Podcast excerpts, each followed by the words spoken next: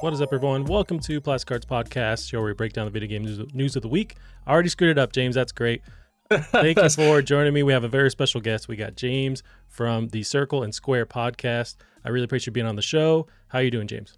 I'm doing fantastic, man. Don't even worry about messing up that intro. I didn't even notice. I mean, that's the life of what we do here as podcasters, right? But yeah, no, thanks for having me. I, you invited me. I think it was last week we were chatting a bit, and, and uh, I was super excited to get the invite. And you know, I was uh, checking out your guys' content. I love the green screen stuff that you guys do. Like, it's super cool to see you guys on the couch, like with the the video behind. It's super unique. So uh, you know what? I was not going to say no to the invite, and thanks a lot for having me on. I appreciate it. I dig your, you know, corner of the wall thing you got going on. Maybe you're behind a Starbucks or something plugged in. I appreciate your background too. Yeah, you know what? I just moved like a couple months ago, right? And so we've been going through that whole setting up the new house type of deal. And I got this desk kind of set up, and trust me, like it's really efficient on the in front of me side, but behind me, I got to get the decoration still going. But you know, a couple of weeks ago, at least on my show, I didn't even have a plug cover on there, so at least I've upgraded, you know, for now. yeah, it's, it's funny where it's like sometimes I spend I think too much time like thinking about how important a background is. Like I've gone through that over the years of oh I gotta have this cool stuff going on or switching the green screen, and then I'll follow like these other big podcasters. It's just like exactly what you have up. They're just kind of like chilling. So I think at a certain point, it's like it matters more like what you're doing, saying than getting caught up. I can have a cool, the best background background in the world, but if I suck, which I do, it doesn't matter then. Well, that's the thing, right? And you're smart because you got the green screen going on. Like you can literally have whatever you want. And for me, it's like you know I'm never gonna compete with those those dudes that have like the huge wall of like all these collectibles and stuff. I just I just can't compete with that, you know. So why not just keep it simple? I got my like my cork board and just black and white. You know, I can put up whatever I want. It's all good. Uh, yeah, for sure. That's kind of where I'm going to go with. I'm just going to be outside in the yard, just podcasting. They were talking about people in the Starbucks podcasting in the lobby. Yeah, that's, that's where it's going. exactly. It's like every episode, you just aim to top exactly what you did last time. Right. You try. Yeah. You, next time, you should use the green screen and sit like with my wall behind you. That'd be so meta. And yeah, I'm going to do that now for sure. I'm just going to try and okay. troll different podcasters and just have their background and maybe not get sued, but we'll try it. All right, James. Well, want to transition to the show here. I really appreciate you once again being on. So you can catch James on the Circle and Square podcast. You guys are everywhere pretty much, you know, Twitter, YouTube, any, anywhere you can download MP3s. You also have your co-host with you, Katie, and I have her Twitter pulled up here uh, at you. It's Utopia, yeah. Utopia, there you go. She's a big yeah. tea drinker, so I guess it's a play on words, right? She's like a lit student and a tea drinker, so there you go. Nice, that's awesome. Well, give me a rundown on how you guys started the show, kind of the origin of Circle and Square. Yeah, sure. Well, I mean, to I guess the the starting point would be that for those that don't know, Katie's actually my sister. So we grew up together playing games uh, right from being little kids, and so it's cool because we had that experience growing up. You know, we had an N64 and all that stuff, PlayStation One, and we grew up and we really just played games together. That's what we did. And now it's kind of been the thing. Well, we're adults, right? We don't live together. We but the podcast is kind of where we can still come together and we get to talk about the stuff we love. So that's kind of what where it started from. And it's it's interesting because we used to play a lot of the same stuff stuff.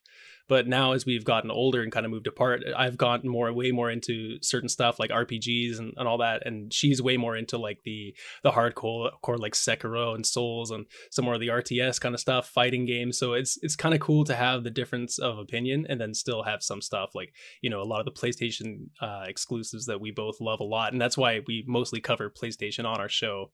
Um, although we talk about everything, I mean, Kate plays a lot on on computer, and I have Xbox and Switch and everything, so we're all over the place. But it's pretty much just a, a love of games and, and, a reason for us to hang out and talk. So it's it's cool, and then we get to also meet other people like yourself and uh, some other people on Twitter that I'm sure you guys who are in the Plastic Hearts community have seen pop up. So it's just uh, it's a fun place to be, and we we love doing it. So it's just the fun I think that keeps us coming back.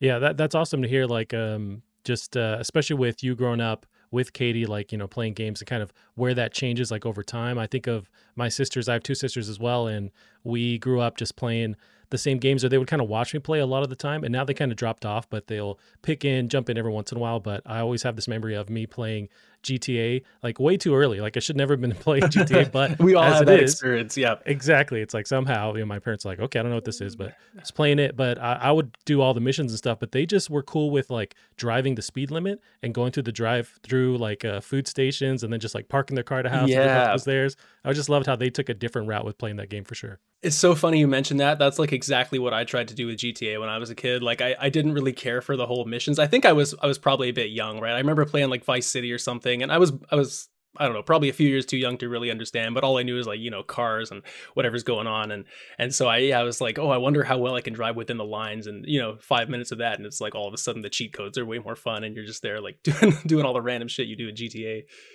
But yeah, it's funny. It's also really hard to drive the speed limit and be within the lines. It's like it's almost the game wants you to just be, you know, insane and just, you know, drive over people. It's like it's hard to actually be a normal citizen in that game. I think it's I mean it's pretty much impossible, right? They're pretty much just there to to get hit by your car. So I think it's just one of those things that's like that's the experience of GTA. And uh I mean I'm speaking from only the PS2 really experience of GTA. I haven't played that for like years and years, so I'm not the right guy to ask about the new ones though. Yeah, I understand because um, I did get in on the hype of the last one. I want to say five, which uh, w- back when it came out, which is nuts to think back when it came out because it's still like top of the chart selling. It's crazy, man! It launched on PS3. Like, I, yeah. I just can't believe it. Like the whole online infrastructure of that game, the way they kept it going, like it's, it's just something else. It, you know, people always talk about Fortnite and all those games as being so dominant. I guess GTA as well, but it's just I think GTA gets lost of how impressive it is just because of its age.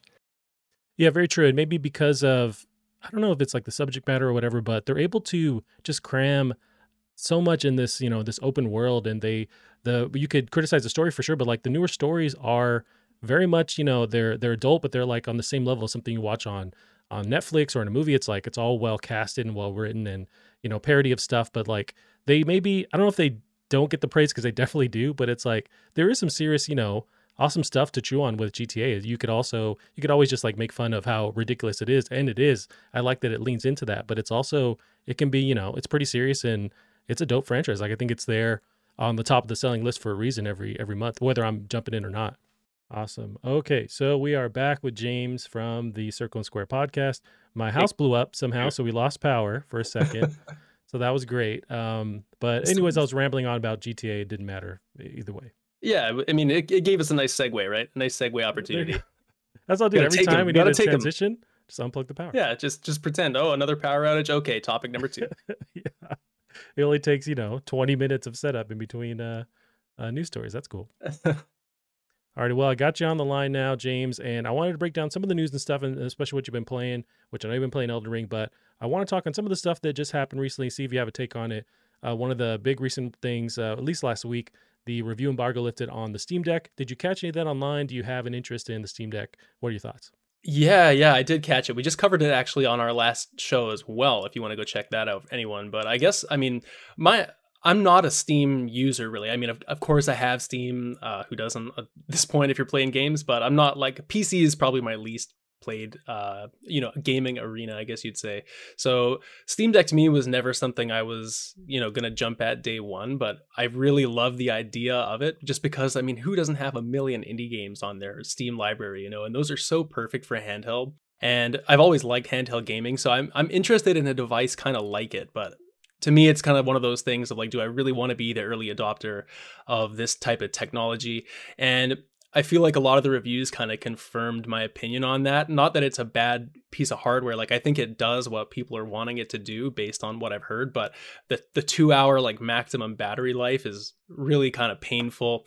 I feel and that's like you know, people say the Switch doesn't have a great battery, and, and I agree, it's not like amazing if you compare it to some other handhelds, but it gets you through, right? But I feel two hours just isn't quite enough. And then there's the whole thing of like not all the games are working on it right away, and of course that'll get patched in, so it's not a huge deal, but it's just that those kind of bumps you go through, I guess, on like a, a new piece of tech launching, and so um, for those that have one though i'm i'm happy that a lot of people seem to enjoy actually playing the thing right it, and it, it, that it does apparently feel pretty comfy to hold i know it looks like really big and bulky so i think generally it looks like a cool piece of tech is what i'm saying but it's just maybe not my thing I hear, and that's kind of where I landed on when this was initially announced, and then the pre-orders went live. But seeing the coverage and kind of getting uh, having people get their get their hands on it and play around with it, I find myself getting more intrigued and, and actually excited for it. I did actually jump in on the pre-orders. I pre-ordered the oh, did like you? The, nice. Yeah, like the base level one, but it's it's only five bucks to get your pre-order in there. But then you're at the back of the line, so this thing might not. I might not get into like summertime, maybe if I'm lucky, fall time. But I am interested in. It. It's a pretty cool little device. Um, I'm honestly way more interested in the fact that you can and Valve lets you do this with other tech. Like you can stream your PC gameplay to even your phone if you want, or to like a Chromecast. But this little device lets you do that as well, but it seems to work incredibly fast. As a, a lot of reviews mm, are saying, mm-hmm. and that's why I find myself more interested with because I have a PC. I do play PC games, but I'd rather be on my couch and play them. And you can do yeah, stuff like right. I'll, I'll lug my PC over to the living room and stuff. But if I can just jack into with my TV into this thing and it streams like pretty much one for one, I'm way more in- interested in doing that. Yeah, it sounds good, and by by all accounts, it's running the games. It does play like pretty well, right? So it's for that kind of use. If it's kind of secondary to having your gaming PC, I feel like it's it's honestly a no brainer. Especially if like if if I see myself in a different universe where I'm not like you know a console kind of enthusiast and I just have my PC and I wanted to play more games. It's like why would I not want this? You know, it's just having that handheld experience. And then the the other thing for me too, and I guess the other point I would have on it is I'm I would be really interested in the emulation side of this as well, kind of how people are going to kind of break it apart and put different operating systems and stuff. Like it it just seems so perfect for that. Like i know the psp was kind of the king for that back in the day and i feel like this will finally kind of take that over and so that would be interesting as well for those you know who are interested in those type of modding and and all those type of deal. Um i think that's pretty cool. Like i have i have um one of those kind of cheap emulation things, you know, those little handhelds you can buy. Enjoy it, but it's really finicky. So if I could get that type of thing working on this, then I think that would be something that would really turn it around on top of the Steam stuff too.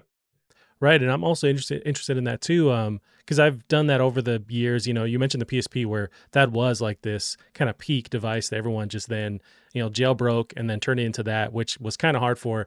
And why we got the Vita having those proprietary memory cards, and made it a whole oh, thing. Oh, what a pain in the ass.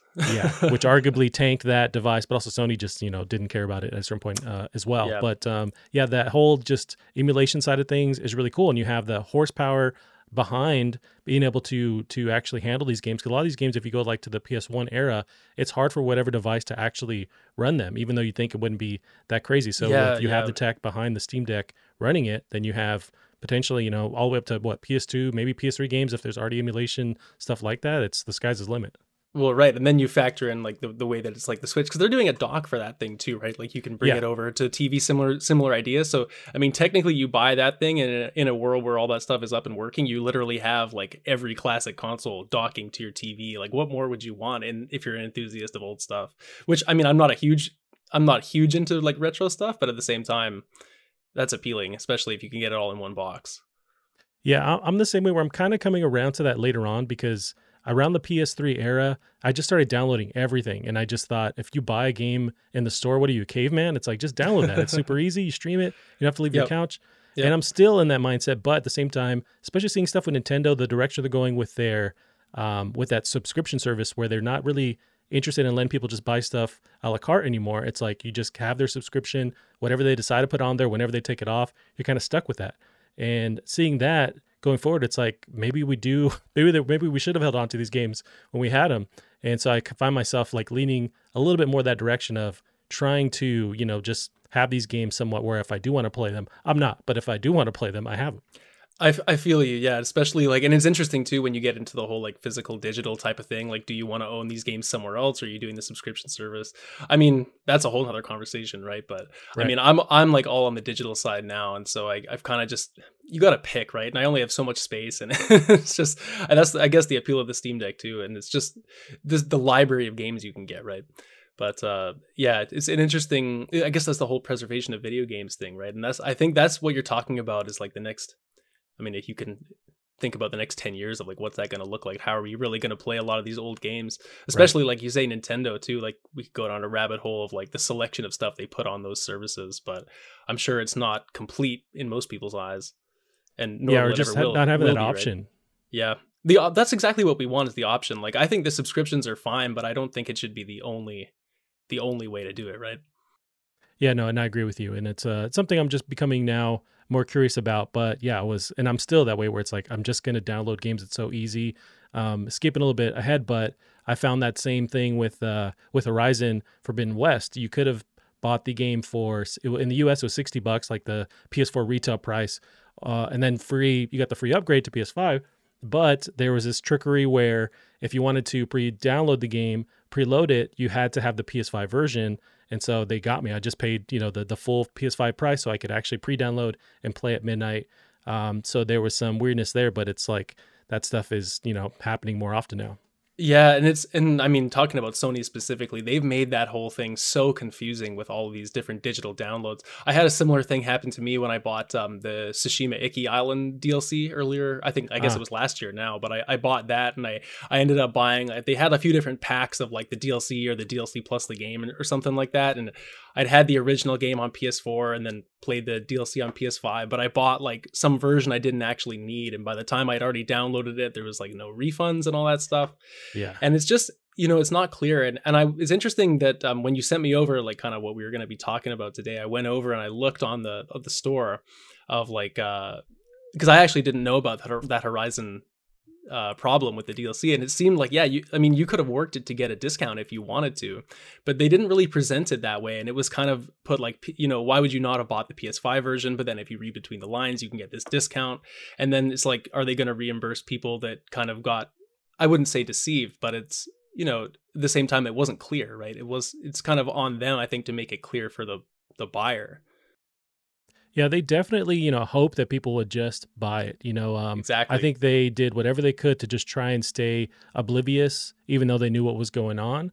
That was uh, oblivious enough to that would be allowed by you know consumers. But mm-hmm, yeah, it was. Mm-hmm. They offered that, and then originally, you know, you could upgrade it, but then what they held hostage was okay. Well, if you want to play it right now, then you uh, we only yeah, see the yeah. PS5 version on on the marketplace. So it's like, okay, man, I'll do it. I guess it's just ten more bucks, but it is kind of preload it, right? I had to, I had to. All for the preload, yeah.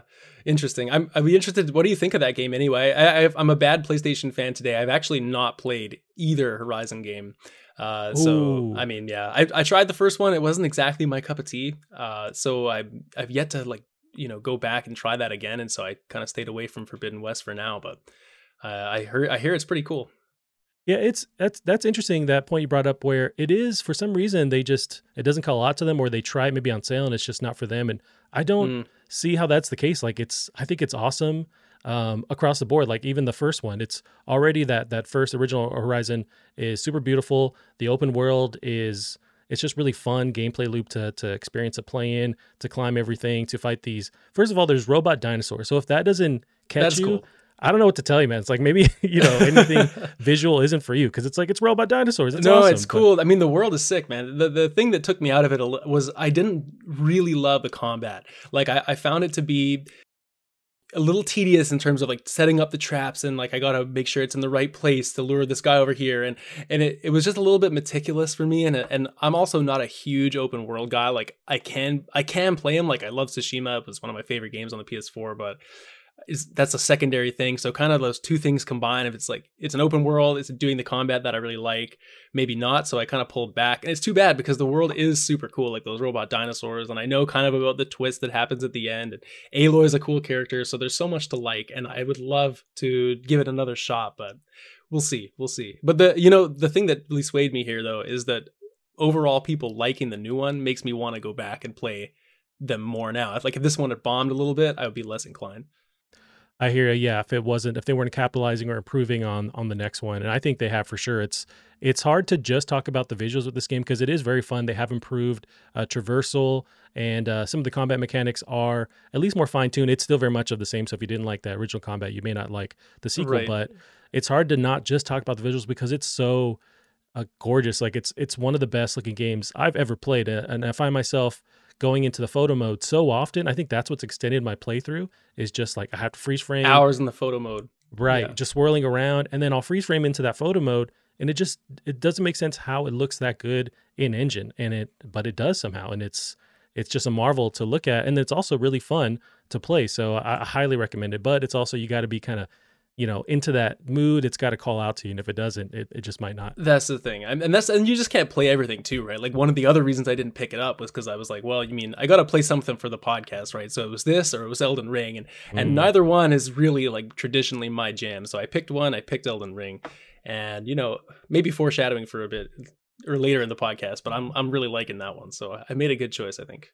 Well i want to get your take on that because i have i've talked with my co-host gavin a bunch about it I have I want no smoke that Elden Ring's offering. Like those games are so hard. The Souls games, right? Yeah, I respect them. People dig them, but they're just too hard for me. But I love that it's got such uh, critical acclaim. People are just fully, you know, investing their lives into it, loving it. What are you thinking so far early on into Elden Ring? How do you like it? Sure. Well, I mean, I want to say I'm not a Souls person traditionally either. Like, I, I played Bloodborne and I, I really liked it despite getting stuck forever. Like, it took me so many times putting it down, coming back two weeks later. Like, I, I went through that for so many months beating Bloodborne, but I ended up really liking the game.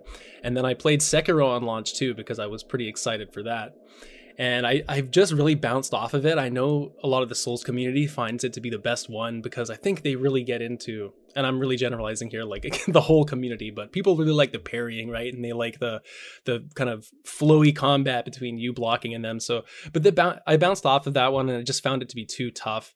And so with Elden Ring, I was like, you know what, I got to give Souls one more shot. I've got a, you know, one game I like, one game I didn't, and this one looked a lot more appealing to me, and so I, I jumped in, and I'm I'm having a really good time.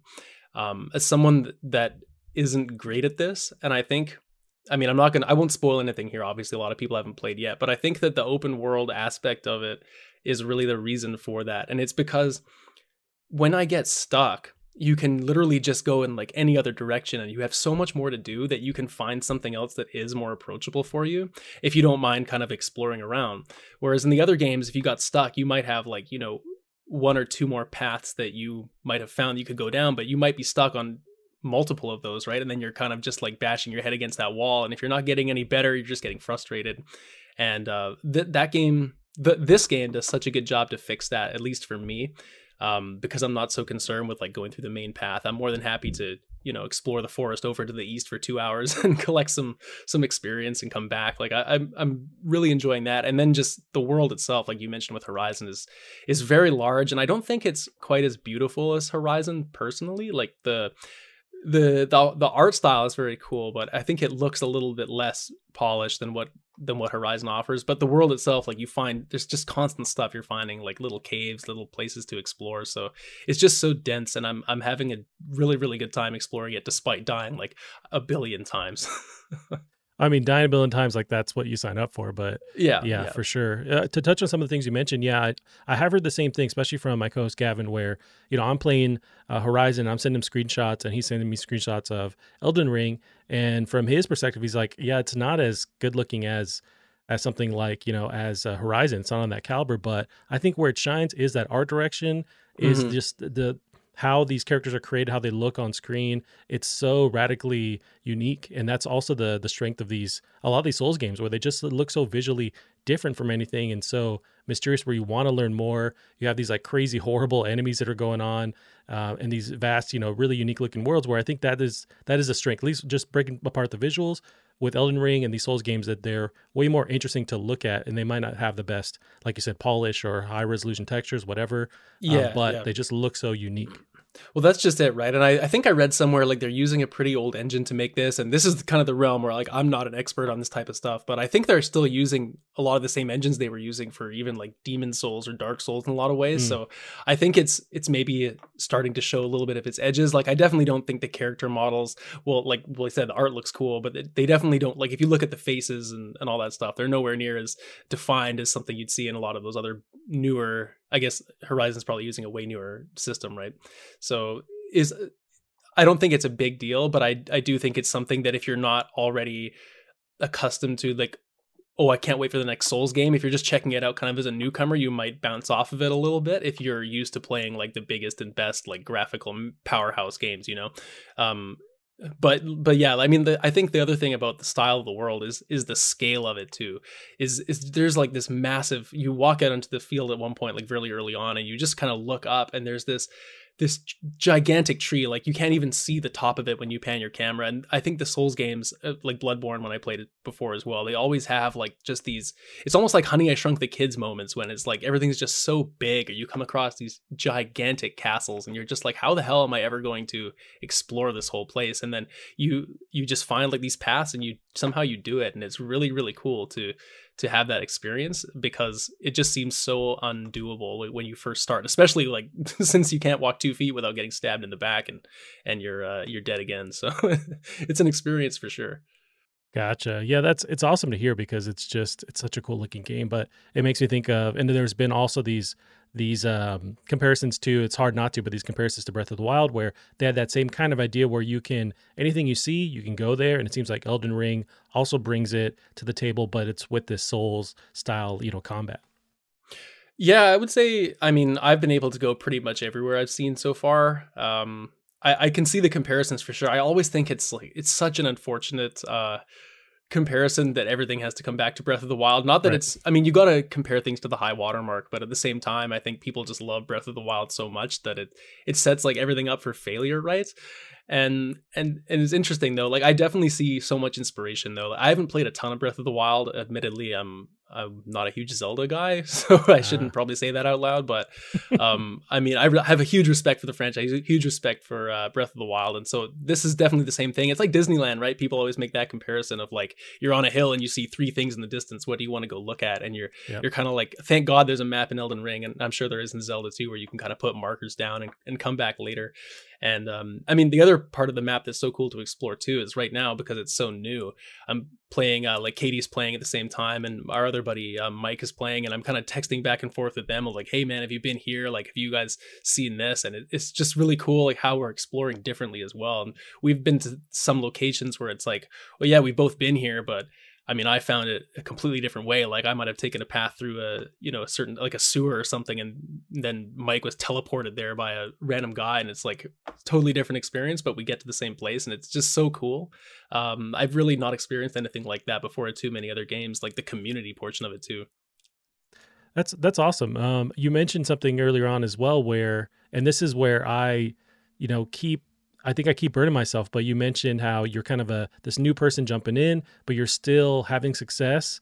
And I keep thinking of there's a gift from Dumb and Dumber that's always played online where it's Harry going, "So tell me you, you tell me there's a chance." And I feel like I just need these little bits of, yeah, it's, incredibly hard. Don't try this, but maybe, and that's all I need. I'm like, okay, bet I'm there. I was there with Demon's Souls, yeah, yeah. Uh, remake on PS5. They had this royalty class that let you cast magic, whatever. It's still so hard, and uh, I but that's all I heard. It's like cool, I bought it and I couldn't play it. Or with Returnal, it's like maybe there's someone you can do here. Too hard for me there, but I hear these things. You keep saying that maybe is. Do you think this is somewhat approachable because maybe it's the open world aspect where you can leave and and refresh? It's the open world for sure. For for me anyway, just my personal experience. I mean, I'm not good at these games really. I've never been like a, I mean even in Bloodborne when I beat that, I was never parrying guys. Like the timing for me just doesn't click for some reason. I can't do it. I'm, I'm just I just dodge, right? And so I I think like if I took the time to master all that stuff, I could probably do it. I think I, that's what they say up to everyone, right? But I'm not going to tell everyone to get good. Sometimes you just don't want to get good. Um, but I think, like I said, you can run around, you can find weaker stuff, and there's there's some like pretty weak enemies in the open field as well. And you can really like with the horse, you can really kind of ride around and cheese them in a way where they can't really hit you if you're smart. So, I mean, if you're into grinding for a few hours instead of instead of trying the same boss over and over again when you're under leveled, you can kind of level up as well. Um, so, I mean, I don't think anyone's going to come and have an easy time, but I I would personally say of all the difficult games that are known for like, oh, you know, why do people play this? Oh, because it's hard and they like the challenge. I think this is the most appealing one that I've come come across. And I mean, I would encourage you to try it as someone that was skeptical coming in. Like I bought this game probably expecting to to not love it. And I would say I like it quite a bit. Okay, okay. That's uh I'm interested, but I just but I'm sorry if I again. I'm sorry if I waste your money though, man. That's the thing. Say, I'm going to send you the bill. Yeah. If I can't get yeah. past the dog enemy in the beginning or whatever. Look, I, I, we got to set a clause then. If I'm going to re- refund you, fine. But we got to set like you got to make it to at least like X portion into the game, right? You got to give it a, a fair shake. That's fair. That's fair. Yeah, I know with uh, Demon's Souls, and I I put in a good amount of time, and it was just too too tough. Or you know what? I had success with that game, but I could tell early on, like what I had to trade for that success was the time was the grueling like trial and error and dying a bunch and mm-hmm. getting the timing right. And I could see that it's just it wasn't for me. And I think with these types of games, I, I know that now that it's just maybe not for me. With I brought up Returnal, had the same kind of issues where I love this world. It's so cool, so visually stunning, but I just can't get used to what they want me to do. I can't just keep dying. I felt like I wasn't progressing at all, and I just kind of I had to put it down. But you know, I jumped in yeah, early yeah, on and yeah. bought it full price. I was just bummed that I wish I could try it and just kind of get a taste of it. Have you tried any of the um I guess like masochistic platformer stuff like Super Meat Boy or Celeste or any of those type of type of games? So what's interesting is I loved Celeste, and I I don't normally I'm not good at those games. And with Celeste is I think with Celeste it's so immediate that you can ju- go in and try something again. But there's time and time again, and how I ended up loving the game, which I understand the people that love these Souls games, where I kept trying, and it seemed every little step, every little stage rather, was so impossible. I would jump into the new one. It's like, oh, I can't. That's there's no way to beat this. Well, this is a joke. And then I'd try and try and try and get it, and it felt so good. And then the next level, same thing. Oh, this is this is a joke. There's no way you can beat this level. But then you keep trying, and then when you finally beat it, I love that. That's one of my favorite games ever. But I just can't put that same, you know, like module into these games, and then I don't see how I'd have success in these games. It's funny you say this, and I feel like we're connecting a lot over this argument because i am going to tell you, um, like what you just said about Celeste is one of the reasons that I really liked it as well was just the rapidity with which you get right back in. Like you die and you're just snap, you're like immediately back there. You can try it again, so it doesn't feel super tedious to practice, right? Like you you just you can do it a million times in a row. Whereas the Souls games, a lot of the time, what put me off of, especially like when I got stuck in Bloodborne a bunch, was not only have you died, but oh, you now have to run back for 30 seconds through a whole bunch of enemies because you spawn so far away. Oh, what's that? You don't have any health potions left, so you better go farm some of those before you do that run back because you're gonna die. Oh, what's that? You died while you're farming, like you're even more behind, right? Like it's just it kind of out to screw you over. Um, I think Elden Ring improves that a little bit at least because not it's not just the save points now. There's also kind of these beacons before boss fights where you can actually respawn there, and they're oftentimes like really close by. So it's almost as fast as something like Celeste. Like it doesn't put you right back in the fight itself, but you can get there in like five seconds, and there's oftentimes very few enemies. So for me, like that's another thing that I like in comparison. That's like a quality of life thing is like you can actually quote unquote practice a lot easier if you want to do that as well. Um, even though it's still incredibly tough. and it's it's not like the game's easy despite that. It just makes it's like a quality of life thing, right? It's something they at least something they improve for accessibility, which is an area where they don't always do the best, in my opinion, uh, with the From stuff. Man, you're you're you know speak uh piquing my interest again. Where I'm thinking maybe I could jump in and try this. Um, it's it's on my list. I, I definitely have a bunch of stuff that I need to play. I'm still I I, I finished Dying Light, at least the story, and then jumping oh, nice. right into Horizon. So it's like I've been trying to rush through these games, but it's on my list. Um, it's just where we're at, man. Everything's I, we say that on the show too all the time. It's like it's on my list, and what does that mean? It means I like the look of the game, but am I going to play it? I mean, probably not. like probably not for a while anyway. Yeah, and then I tell myself if I get that Steam Deck, then I can sit at on my couch. I can finally jump jump into my backlog, and it's like, no, it's not gonna. That's happen. right. That's right. Yeah, I can finally do that. I can finally lay in bed and play Skyrim for the hundredth time, and, right. and, do that whole thing. And, and you know, realistically, what do you do? You take it to bed, and then you drop it on your face in five minutes when you fall asleep, and that's how it goes. Yeah, now with the Steam Deck, it's like it's gonna knock yeah, you out if you right, and then you then you take the next day off work and you actually play all day with your concussion, um, right. dropping that thing on your head. So maybe it works That's out a different good. way. Now, I did what before we leave Elden Ring. There's been with the reviews. There's more of a conversation. This game, uh, this topic does come up pretty often uh, lately with games like Sifu, Returnal. But do you foresee would a some kind of difficulty option or toggle mode would that ruin a game like this? How do you lean on those on that topic of you know not access, uh, accessibility, but it's like approachability with these kind of games? Look, I'm a huge I'm such an advocate of all that kind of thing. Give me as many different customization options as you can. Uh, let me tweak the game as much as I want. Give me as many sliders as you can possibly put in there um, for all that kind of thing. And I've, I've had this conversation with Kate a lot on the show too to keep bringing it up. Like she's a traditional Souls fan. She's played them all, like master of the game on the subreddit, all this stuff. And I guess like that community has an idea that it ruins the purity of the game, right? To to kind of include those features. But to me, it's like if you love this game so much don't you want the biggest portion of people to be able to experience them? And giving a little slider in the menu that's like you know increase my armor by 20% or you know increase my damage output by 20% or give me an extra healing item or something like you know any any little tweak there's so many different things they could do.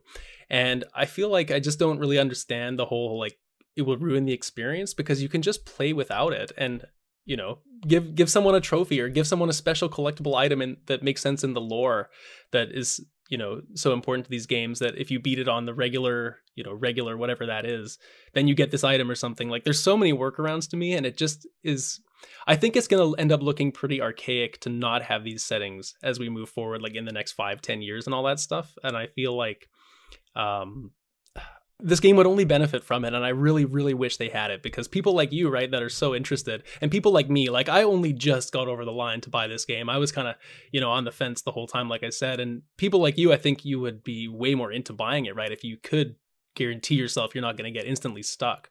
Um I, I just don't see the downside honestly. It doesn't make any sense to me that people wouldn't want those settings yeah, you're preaching to the choir. I have those exact same thoughts as you, and especially the idea of I've had that too, where it's you can give the hardcore players that want to, you know, beat it without getting touched once, or you know, want to exactly, them the crazy hardest difficulty, give them a cool special hat, whatever they want to just make them feel cool. But when it's these single player experiences, me adjusting my sliders to whatever degree changes nothing to what another player experiences. So I just don't get how it matters at all. Now, if it's conversation of the devs didn't plan on it, they have their artistic vision in mind. That's where I'm like, okay, I get that. They want to make what they want to make. Cool. But if they're open to these sliders that, you know, don't change the the experience for someone else, I don't see how there's any issue with that at all. Well, I, I just related to that um, Metroid DLC that just recently was announced. I, am sure you you might have caught yeah. it, but they, I mean, that game was in the difficulty conversation too, and and I think what they did was, it's not as in depth as giving you sliders and whatnot, but I mean, they gave the hardcore kind of boss rush no hits mode in, and then they also gave the the easy mode, which I I think is great because a lot of people were like, man, I, I really enjoyed Metroid, but it, it was just so hard, I put it down, and now those people can can play the game and hopefully have a good time, and then guess what, we're probably going to get more Metroid games because because more people will buy it and play it. So it's, again, it's just only a positive, I think. Um, but again, the, the, artistic vision thing is is kind of where it gets interesting because I can see, especially playing Elden Ring, like they really want you to have a certain experience with certain bosses, like the way that you can kind of approach things and and um, I can see how the game, if you're really you want to have it a certain way and you like had such a good experience on the difficult mode how you'd be like no you're playing it you know you're playing it wrong you're not having this great experience that i had. But at the same time like why would you want to tell someone else how to play their game right? Like just let them play it and have a good time. And for god's sake let, let me have some extra armor so i can just get through this castle i'm stuck on because i really want to go and, and see what else the game has. And uh, that's where i'm at. That's where i'm at with that I'm in the same, yeah, hundred uh, percent. Exactly what you're saying is what I want to see. I wonder if um, these people that are so it's like gatekeeping, right? They're they're so just beholden to making sure how they experience it, how everyone else does, and they really, you know, just cherish or just protect these things where it's like they only want certain people, I guess, playing them. But I wonder if that increases more the fact that we don't have we have less people going into like GameStops and big stores where you see a person buying the game, so they they walk up, they have Elden Ring in their hand, so you can be there because you have nothing to do with your life and be like, oh, you shouldn't, or how are you playing this? Like, let me see, like, what have you played before? Because they're not able to do that now, they're just like going yeah, online yeah. and controlling the conversation there. I mean, who knows, right? And I, I think Elden Ring actually might help this conversation out because I mean, I'm the Twitch numbers and like the viewership and the sales numbers are just astronomically huge compared to the other Souls games, right? And so for that reason, I'm sure there's tons of people that have bought this that are not quite sure what they're getting into and they're going to realize like man this is this is hard like we need to have a different mode like I w- I wouldn't be surprised if there were a lot of people online who are kind of new to the series that do complain about it being really hard and and why why they're not you know options like this if they're coming from a different open world game and they just happen to to come across this because of the popularity so i wonder if it's going to kind of change the conversation um, or if it's just going to cause argument online like everything else. I mean, I can't be too optimistic, right? Yeah, it will. Everything will cause an argument. But uh, to to leave this this actual topic uh, alone, one my, my, last thing I think of is you mentioned these sliders that can be done. Um, there's a game that did that, and I love this game. It's called Control. Um, they yeah, the original yeah. Control came out, and I thought it was it was pretty challenging. Somewhat sometimes it was annoying how challenging it was, but it was I got through it. I, right, exactly. So I, I, I played, you know, I was able to finish it. Love that game. But then a couple months later, they put out, which I think is one of the dopest, you know, um, modifications you can do, where you could adjust exactly what you're saying. Your the actual attacks, the the the amount of attacks you can put out, how how fast your gun recharges. Um, mm-hmm. You can even do it if you're nuts. You can make it to where um, more enemies do more damage to you. You have free range, so you can craft right. a harder experience if you want. And it, I didn't see anybody complain about that. It's like, and it worked, and it was just a great way to do it. So it's already been done. They they proved that Remedy. It's like I want that in every game.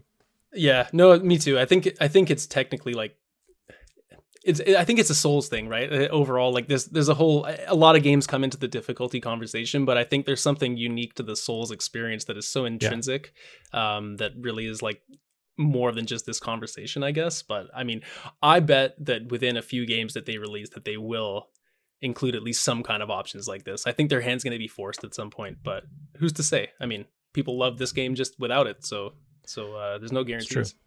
Yeah, it's very interesting. And really, as you start talking about this topic more, it kind of delves more into like the psychology of what people want and what is a challenge and how does your challenge affect someone else's experience. It's very interesting, but yeah, it's a, you can get into the weeds easily yeah. with this whole thing. do a whole nother podcast on that. That's for sure. Yeah, for sure. But I'm glad that you're jumping in and you're you're you're actually having fun and it's and, good. Um, nice. Uh, it's, it's on my list as we said before, so we'll we'll see if we if I get yeah, to. We'll it. see how long I stick with it. That's that's going to be the challenge, but but I'm I'm good for now.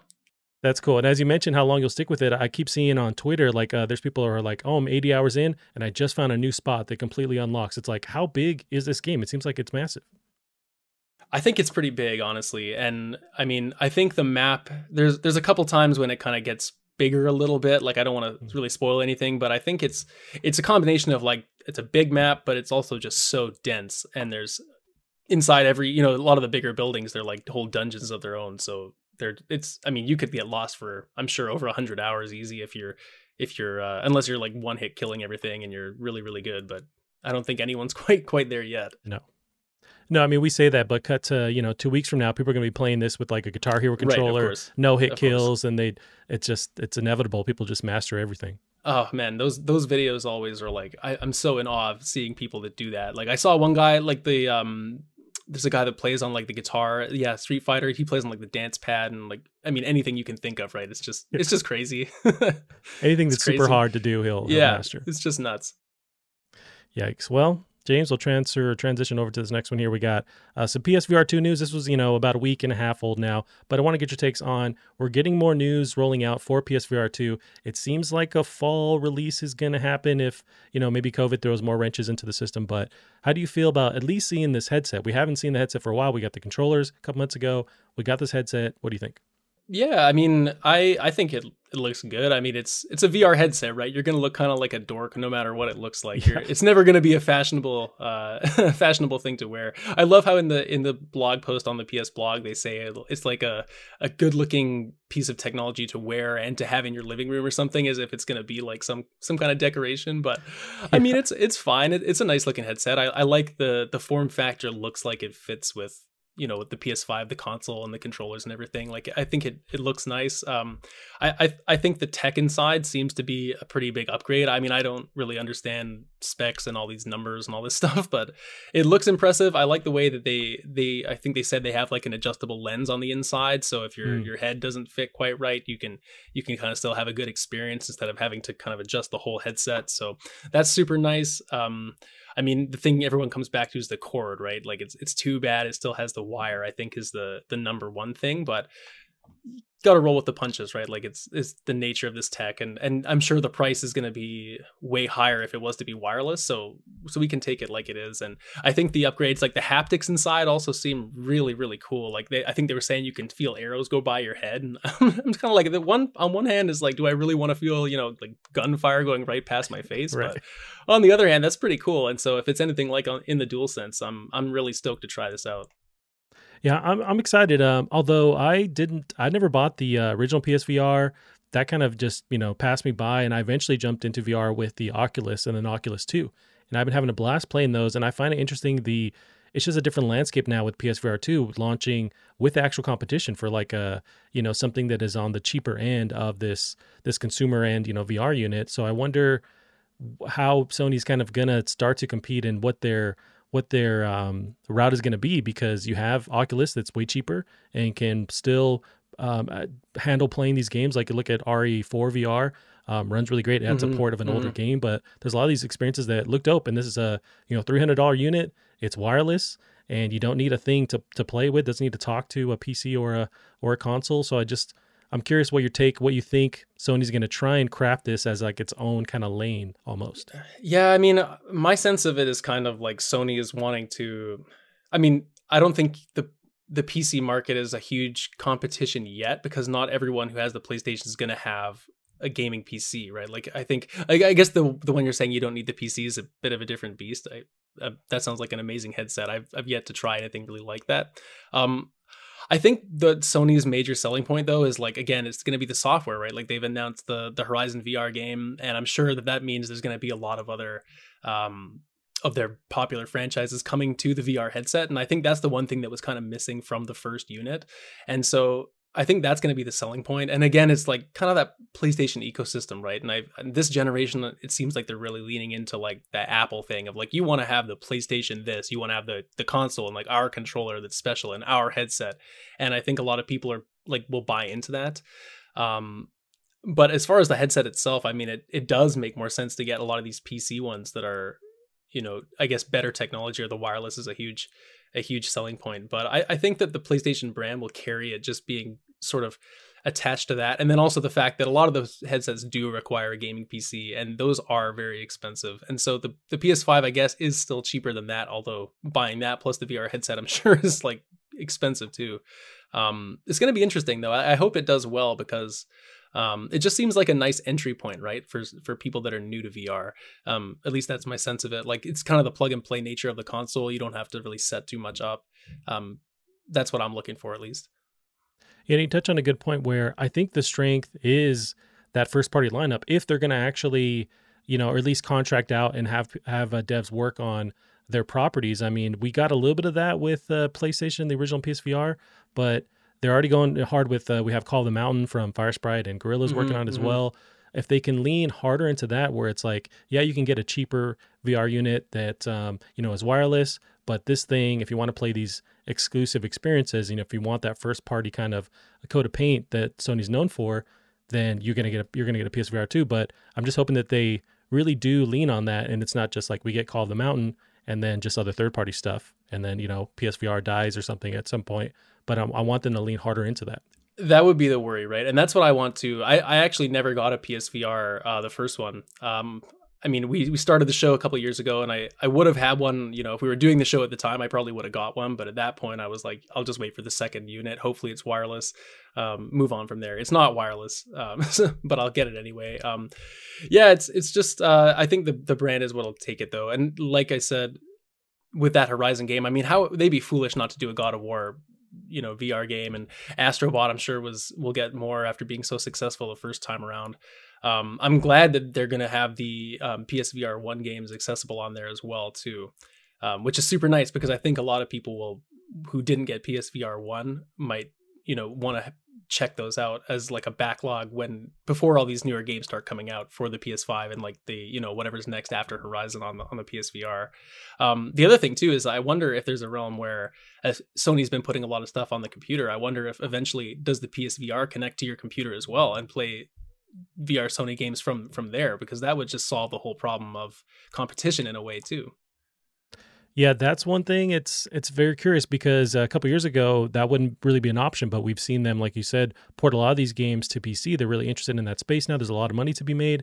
If this thing could communicate with your PC, like so, so there's the Oculus that also works with the PC, and there's other things that need an actual PC to work uh, VR wise. But that Oculus you can have wirelessly. It can talk to your uh, Steam library. It can play those games both wired and wireless. If the PSVR two can at least work there where I can play, you know, Half Life Alyx or something on my PSVR 2, um, that that would then bridge the gap, and you have these PC consumers that do want to, you know, try and get something like that that is maybe still cheaper than like a Valve Index, which is top of the line.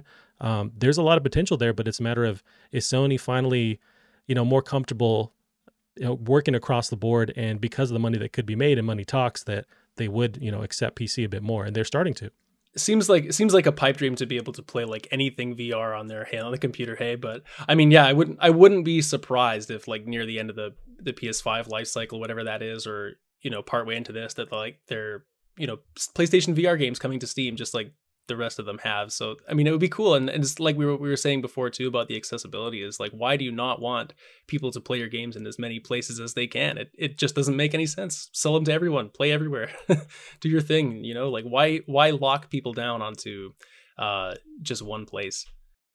I agree 100%. I think these, uh, you know, big console makers are starting to realize that Xbox is ahead of the game, but I think yeah. they're all across the board. And Nintendo has no idea what the hell's going on. But well, uh, they're their own with, thing. They're, they yeah. do their own thing They're like, oh, we have Labo. Does that? They're like, yeah, we have a cardboard headset you can put on your head, and it's actually cooler than you'd think.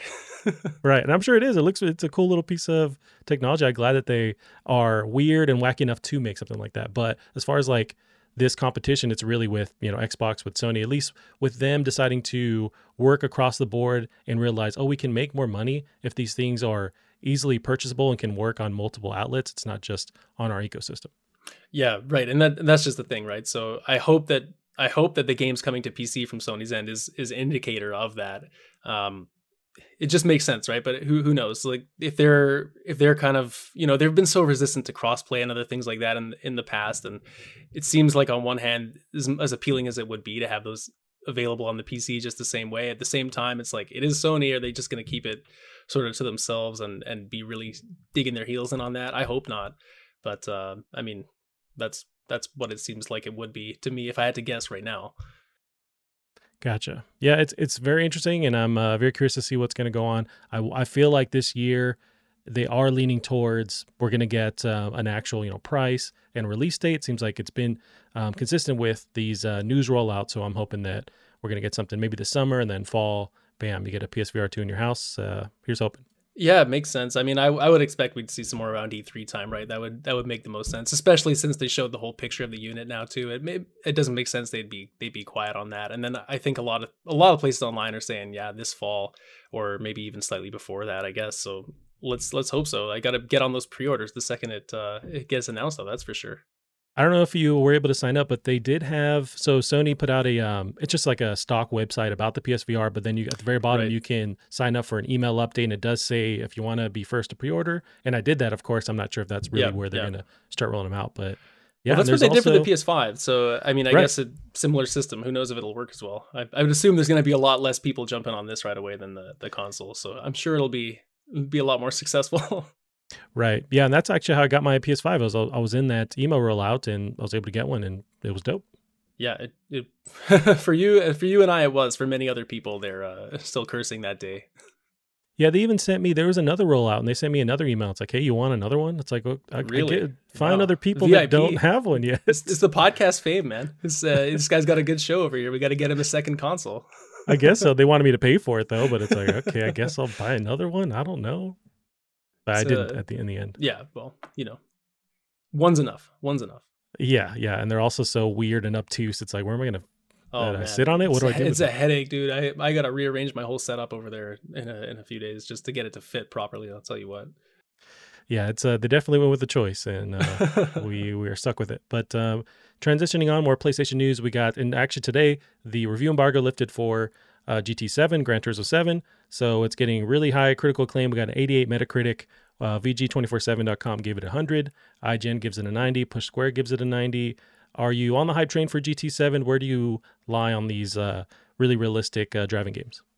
Uh, you know, as the the PlayStation podcast host that I am, I've come on the show today and I admitted to you that I did not play Horizon, and I'm gonna again admit to you that I am not playing Gran Turismo Seven. Um, although that might be a little bit less surprising. Uh, those games are super niche for that that one kind of audience, right? Um, not to say that it doesn't look super cool, and especially seeing these reviews and watching the state of play a couple weeks ago, I was pretty impressed by by the game and like the way it looks. Those those realistic driving sims always have just the most insane graphics, and they they look wonderful. So, um, yeah, I mean, going through the reviews today, I'm I think what's blown me away the most and what makes me the most happy is um, just the emphasis on the single player content that they've put in there. And I know there's some talk about like it kind of progresses slowly at the start and all that stuff. But as I've been playing some Forza on Game Pass and I've I've really enjoyed it. And it they super they shove all the kind of social stuff really in your face. There's like the social hub. There's other drivers going around. There's like the drivatars and all that stuff. And I think where Gran Turismo is is going to succeed a lot is in that single player and just all the different missions. It just seems like there's a lot to do, and it kind of has that old school pre-online sort of feel to what they want you to do uh, with the campaign. And so I, I, hope that that's kind of what people are looking for, um, because I would love to see this game have a lot of success. And and if the reviews are any indication, I mean, I guess it's going to. But then at the same time, it's like, how well do these racing games really do? I think Gran Turismo is one of the ones that that could actually do pretty well, but within the context of being, you know, a driving sim, right? Yeah, it's weird where we're talking about Elden Ring. I feel like the this is the game that Elden Ring players use to just like cool out is this crazy, incredibly realistic racing sim. and uh, I'm in the same boat you were talking about. It's like I respect Gran Turismo, but it's just it's too you know fine tuned where it's like everything is customizable and realistic and you have to change your tire pressure and get tabs on your license. It's like, I don't want any of that. I like Forza, how approachable it is. You could jump in, especially that last one was really fun to just get in and yeah, play right. and drive anywhere. I just, I'd lean more that direction. Yeah, and and as someone that's not a, like a huge car enthusiast, I don't really want to get into the weeds of like you know tuning my pistons and doing all that whatever you do with your car type of right. stuff. Like I don't really get it, you know. So it's it's not like I really want to do that. Um, I think I think what's interesting about this game and what I'm most interested to see the feedback on is the whole. They really seem to be honoring the history of cars, right? And and like telling you all about oh this is the history of the mustang and it was invented in such and such place and you know all this all these details. And it's it's cool because on one hand for for people who are new to the game they might get something out of that and and you know learn about these cars. I don't know how, how much appealing that really is to me but it, it seems like they have a lot there. But at the same time i'm thinking about it and it's like a lot of the people who are going to buy this are going to be car enthusiasts right? People that already know a lot of this information so are they just going to be like buttoning through the history of like henry ford and all this stuff you know like it, it seems like kind of a weird choice um cool that they have it though. I, I will say, like, I, I, just don't know how appealing that is. You know, people skip cutscenes in games all the time. Are you really going to listen to about the 2016, you know, Dodge Viper or something? I don't, I don't know. but, but yeah, it seems like content. There's a lot of content, at least. I just don't know uh, if all of it's a hit. I guess.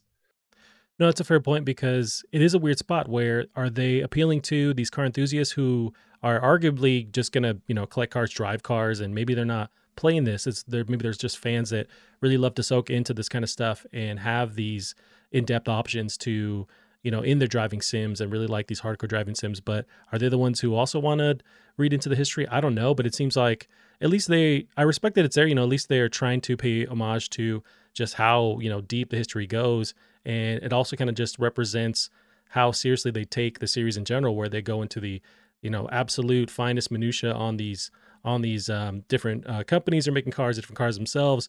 I like that that's there, but it's for me, it's like, man, I don't want that at all. But I dig that at least. Uh, what other kind of game is paying such an homage to the history of something it's based on to have like a full blown little museum where you can walk around and, and learn all this stuff? Exactly. Yeah. I mean, the only other example would be like Super Smash Bros. Right? Like the Museum of Nintendo with all the trophies and all the, the oh, okay. information in there. I guess that's what I would say. But you're right. There is really isn't anything like that. And even just playing Forza recently, I mean, there's a lot of cars in there too, but it doesn't have that historical kind of collectathon.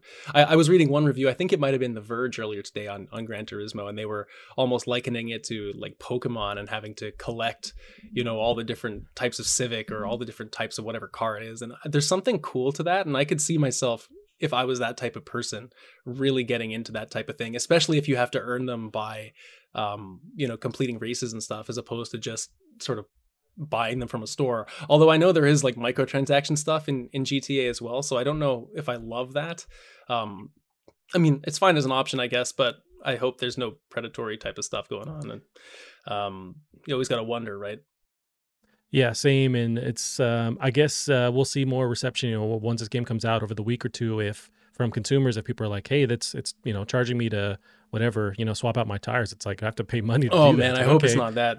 Yeah, yeah that's pay to win type of stuff. The the one thing I did see apparently was there's like limited time cars for sale in the store and then they cost a certain amount of money, right? And you can earn it in the game, but I guess if it's, you know, only on sale for a weekend, do you have time to save up your in-game currency or do you feel like pressure to buy? So I guess there's that going on, but um, I mean, I feel like a lot of people who are going to be in there looking at that store, they might be willing to spend a few bucks anyway, right? People are oftentimes these days okay with spending a few bucks if there's something they really care about. So, you know, if you're a car guy, if you're a car girl, whoever you are, um, favorite cars in the store, why not spend an extra 10 bucks? You already spent like 90 bucks on the game at that point, you know, like just get your right. experience. Yeah, I wish I was more into cars. And I just, at the heart of it is, I'm just not, I like, you know, driving them in kind of an arcadey scenario, but I just don't care about cars enough. And I, I really wish I did because it's, I love kind of uh, just the machinery and digging into something. I love collecting hobbies. It's like that would just be another hobby. And I guess what makes me somewhat interested is I've, uh, I've repaired cars that I own over the years. Like my Honda Accord, I have a Honda Accord 05 that is running great still, and it's uh, super old. And I just change the oil. Any like random thing that pops up, I'll look it up on YouTube. Thankfully, there's a YouTube video, so I can fix it myself. But God so that has YouTube, man. Thank you, right. YouTube. yeah, I'll never be one of those people that are recording me changing an oil or whatever. But I love that it's there because now I have that information, and because of that kind of stuff, I do kind of find myself more interested in just like respecting the machinery and the engineering that goes into play. But it doesn't transcend into learning about cars or remembering different models and the history, I just it kind of passes me by. Yeah, same here. And uh, one thing, apologies if you heard my uh, my upstairs neighbors there with the footsteps, but yeah, I'm I'm with you completely. And as far as driving games go, like if I'm sinking my teeth into one, usually it, it hasn't really been since like Burnout Paradise that I've really gotten into a driving game. And Burnout is like my jam. Burnout Takedown, Burnout Revenge, like those mm. are my driving games, man. Those are those are the ones. That and Mario Kart, like who can beat Mario Kart? But that's a totally different beast than uh, than this. Although, like I said, I have been enjoying Forza, and that's a surprise to me. I, I think it's just you're constantly unlocking stuff, right? So many experience points all the time for everything you're doing. You just feel like feel good playing that game, which is why I think I've stuck for a few more hours than I normally would with some other car games. Uh, same with Forza. The the last one really hooked me in, and I'm just not a big racing fan. But um, something about you have the open world, you can drive anywhere. A lot of the different little challenges. You're constantly unlocking different cars, and you can upgrade them fully if you want to. You can dig into that. I just really loved what they do um, with uh, with the Forza series, and I'm just having a had a blast playing it. I kind of dropped it off. I think once the Halo Infinite multiplayer uh, release, because I was like the week after. Yeah, I just yeah. left that behind and went fully into Forza, but or uh, Halo. But there's a time where I was just like obsessed with that newer newer Forza. Man, yeah, I uh, had a similar experience. I played Forza after Halo, but I mean, it wait. I, I kind of waited until the Halo hype died down to start checking out Forza. So it's just the opposite uh, little mm. flip for me. But man, yeah, Halo. Not to go down that rabbit hole, but that's a great game. At least the multiplayer side, really enjoyed it. Same, and I, I love the campaign too. I, th- I had a blast uh, with it as well. Um, I thought the story was cool. I know there's a lot of critique on the story, but I I just find myself I love that world, and so I was just happy to be back in there. And it's kind of the same, almost like a spiritual reboot with the story beats and the stuff that happens in the story. With that first one, I just loved everything about. Um, I didn't like the multiplayer stuff early on with the progression system, but they did. Oh, yeah, kudos yeah. to 343 for tweaking that pretty quickly along the way. Yeah, they, they did a pretty good job. And, and the campaign, I think I played the first few hours, got pretty into it. Um, then the open world kind of got there, and I was like, you know what? It's a little bit much for me. I'm going to back out, judging mm. by uh, you know the size of it. I think what might do it for me though, when I come back, is when they finally let us do it uh, co-op, because that right. was something that was really missing before. And I mean, I don't think I've ever really played a Halo campaign by myself. It's always been, you know, that couch co-op or at least um, I don't know if you can even do online in some of the other ones. I'm sure you can, but regardless, it's a it's a co-op campaign for me. So maybe I'll check it out then. But we'll see. We'll see. I'll, I'll probably mainline that one. You know, there's there's a lot of little points on that map that's a little bit much. We'll transition here. So you know, I had one topic uh, to bring up as well. So uh, and I wrote it down like an idiot. But many first-party PlayStation games were cross-gen this year, yet still receive strong review scores. So you have Forza, or not Forza, you have Horizon, you have um, whatever. You know, Miles Morales was one of the cross-gen yeah, games. Sackboy, there you go. And so people were, and I was kind of in the boat where I was a bit more grumpy about it because I, I think, okay, PS5, I want to see the full potential unlocked. But then these games arrive and they're incredibly dope, and I don't see any reason to like doubt them anymore. But how do you feel about some of these games out this first year? now into the next year, uh, PS5 being cross gen. Do you have any issues with that anymore? Um, I, I don't think I've ever really had an issue with it, honestly. I mean, I it's it's kind of like what we've been saying this whole show. The kind of the theme is like let us play where we want, right? And if if the game can run on the PS4, like if Miles Morales runs fine on there, then why not have it on there? I mean, actually, my my friend Mike I brought up earlier playing Elden Ring. He's actually playing on PS4 right now because his he doesn't have a PS5 or like his PC I guess doesn't run it. And so the fact that he's I mean he's a huge Souls fan, he's able to still buy that on the PS4 um, sure, it's not the best version. It probably doesn't run well in a lot of cases, but at least it's there. Um, so I think that's fine. I, th- I think there is a little bit of concern as we move on. Like, you know, is the development on the PS4 holding back what they could be doing on the PS5? And I don't know. Like, I guess I wouldn't. I would want to learn more about the development side before I really make a judgment on that because it's like I, I feel like we it's easy to assume you know oh some of the budget's being taken away but these games make so much money anyway and i think that after the whole cyberpunk debacle and all all that kind of stuff that hopefully they're learning like you know this better work at least decently out of the box so I, I, think it's a good thing. I, I don't know how long it's going to continue, and I and I think a lot of it's because of the pandemic, right? And the fact that the yeah. you know the chip shortages can't get the PS5s. Everyone everyone knows about this by this point, but I think that just having that less that lower number of PS5s out there is incentivizing to continue the PS4 versions, right? But yeah, I'm with you. I, I don't think the PS5 versions have really suffered. Maybe, maybe they. I mean, what are they slightly slower to release patches because they're working on two versions at once? Sure, but I can put up with that if it means that you know several hundred thousand more people are going to get to play the game. That's that's fine with me. Yeah, I've changed gears. I've changed that tune. Um, I think it was around when Miles released because we're still kind of we're in the weeds. We didn't know. We knew that these games were coming that are going to be cross gen, but we just didn't know what to expect. And then you have Miles um, look great on PS4, and then also that PS5 version seems premium. It feels like you're getting this next gen version. There's ray tracing in there, different frame rate modes. Same thing with Horizon, where you have this game that doesn't it doesn't make sense to me how this game runs the way it does. It looks beautiful on PS5, but it still runs great on PS4. So I'm I'm I'm cool with it now. But I think you're right. Where as we get uh, further in after this this second year, I think it's going to get a little weird. Can these can these developers still squeeze all the juice out of the PS4 and still have a competent PS5 version? I don't know. I'm a little hesitant, I guess, still, even though I say that on that God of War Ragnarok that's coming down the line. Oh, but yeah. still, I, I know they're going to kill it. I know it's going to be great, but I just, there's still a little part of me. But after that, I think we should kind of transition into PS5, hopefully. I think I think you're probably right, and I think it's going to come down to also that a lot of these games. I mean, they must have been developed for both systems at at the same time, right? Like they just must have been because they're way too big and take way too long to to not have been that not have been the case. But I mean, I would imagine now whatever the next projects are are, are probably going to be full steam ahead just for the PS5 unless it seems like the kind of thing where it's coming out soon enough where they're unsure about the stock and like being able to have enough out or, or or maybe it's just maybe we're wrong and it's just easy enough to make those two versions at once like maybe the, the tech is just similar enough to where it's really not that much effort and it's it's worth the time. I, I mean i don't know. That's that's the kind of thing that i would personally be really really interested to learn about.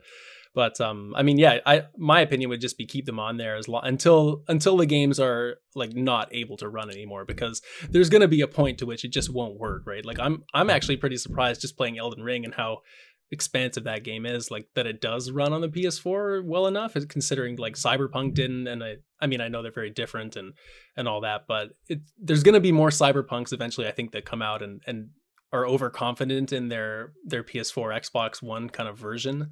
And once that happens a couple more times i feel like it'll be kind of a pr nightmare that companies want to avoid and then they'll stop kind of trying to trying to hold on to the ps4 any longer yeah, it's interesting as you bring that up, and it's something we as we talk crap about Nintendo, somehow they're able to still squeeze juice out of the Switch. We'll get these ports that have no business running on Switch. Like I think they got um oh god, what's that? Multiple say, uh, they just got No Man's Sky on there in the last direct, and that I mean, that was something people were like, "How the hell is that running on there?" and it's still happening. So it's like there, as we're complaining about, oh, can the you know, can are these games going to suffer because PS4 version? Switch is running. I don't know how old school architecture on that. It's like a mobile chip, and it's still able to do it. So maybe we're just complaining about nothing. Well, right, yeah. I mean, I, am not a huge graphics guy to, at the end of the day, anyway. Like, do I love beautiful games? Sure, but if if something has to be like downgraded visually to run nicely and it can still work on the PS4, like to me, that's fine. It's it's when it starts yep. to chug and, and you know glitch out and, and have all these severe problems where it's like that's probably not the best idea anymore. So it just depends how they want to optimize it, I guess. But yeah, the Switch. I mean, some of those some of those ports aren't so are, are like very impressive considering a lot of the time you hear like the switch version is not great you know like like avoid this at all costs but then occasionally there's one that just knocks it out of the park and uh, you're like this is some kind of wizardry or something right? It's nuts and kudos to those devs who are able to and i wonder if they they like something about uh, in the creative process where it's like we're super limited so what can we do to make this worth? Where it's it's like uh, uh limitations breed you know um creativity, creativity or whatever the actual say, saying is. But it seems like it's full blown that with the Switch, where they're so limited, but be, they're able to create these different lanes and new ways to approach the problem to get it to run there in the first place. Yeah, I think that's just Nintendo in general, right? Like they are they, I think that Nintendo's the king of like this is our system. We make the games for it, and we can use the tech the best. Like, there's nothing that comes out on Switch that I can think of that ever looks better than than what Nintendo makes. I mean, one of the one of my favorites to look at is just uh, like the Xenoblade series and mm. and like those those open worlds. Like, I, I haven't even really played the game to be honest, but I've I've went and watched so many videos on it just because of, of what you're saying of like how is this on the Switch, And uh, I mean, comparing it to some of the other stuff that comes out on there, it's like night and day difference. Like you'd think it's a different console. Yeah, it's just a, a testament to um, how they understand their architecture so much, or even um, uh, Mario Odyssey. It still looks yeah, uh, right. amazing to me, and it's just and they really understand their art style with that one, but it just looks so awesome. Man, even even Mario Kart 8 Deluxe, which is an mm. upgraded Wii U game, still looks yeah. good, you know, and that that still looks great. Yeah, it's uh, they're they're like you said, they're wizards over there. So it's just it's funny how as, as we get into the weeds of you know different nerds complaining about these next gen versions, blah blah blah. The the with Nintendo and the Switch, they're just completely different direction, and they're still able to crank out uh, these you know top notch looking games. Yeah, I'm. I mean, I'm. Don't get me wrong. I'm looking forward towards the Switch Pro whenever that comes out. I'm. I'm definitely on the train for wanting that and and wanting some more power behind it. But I mean, I haven't really bought anything on there that that's given me a lot of problems. Yeah, same. Um, I, my Switch doesn't get a lot of use, but I'll jump in every once in a while. And I know Arceus, or, or however you pronounce that, Pokemon Arceus just came out a little while ago. People love it. That's one where I do want to jump into. I'm not a huge Pokemon fan, but the right. open world thing, you had me at open world, so I got to try it. Yeah, I picked up my Switch a couple. Well, when that came out was the first time I picked my Switch up for quite a while, and I uh, actually have drift going on, so I got to send my Joy Cons away. But I had to get through Pokemon first, and that, now that that's done, I, I got to ship them off. But um, yeah, that was that was a. Uh, I mean, that's one of the ones I was talking about actually. When I mean, I I liked Arceus a lot, but when you compare like the graphical style of it compared to some of the other stuff that runs on Switch, you're like, how the hell is is this the standard? You know, like it's yeah. it's such a variation. Yeah, it's nuts. Do you have uh, thoughts on? It was over the weekend. It was a weird drop, but you have that new edition of Pokemon. I forget what it's called. But oh yeah, Violet and Scarlet. Gotcha. There you go. And it's dropping this later this year somehow. And do you know? I'm not you know too in tune with Nintendo stuff. So do you know much about it? Are they? Is this a full blown different experience or like another kind of reskin of that Arceus one? Yeah. So I mean, I'm a pretty big Pokemon fan actually. So um, from what I've gathered on it, I think it was.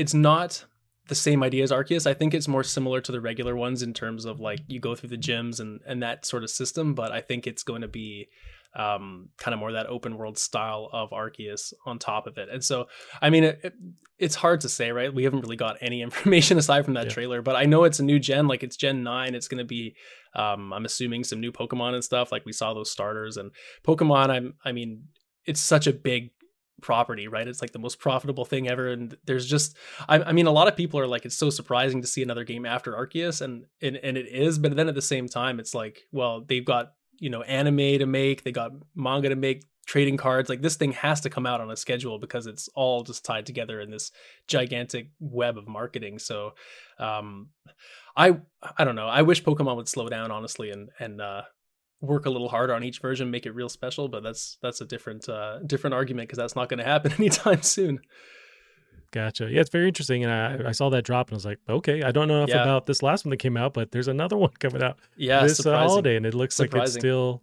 and it's not DLC, it's like an, its own, you know, experience. So I found that pretty crazy.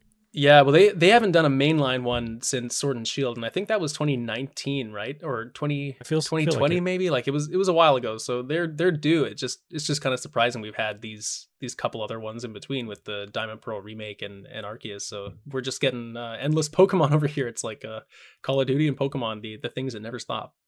Although even Call of Duty, they're finally yeah. you know taking a break now, so we'll see if I never Nintendo... thought I'd see the day, man. Never thought I'd see it. Right, right. And it's uh when you see that stuff, it's it's always gonna be good news. Like look at Ubisoft with Assassin's Creed. It's like it seems like unless they completely drop the ball, taking that time always breeds a better experience when they do finally release something. So I'm hoping more studios and a publisher is able to follow suit.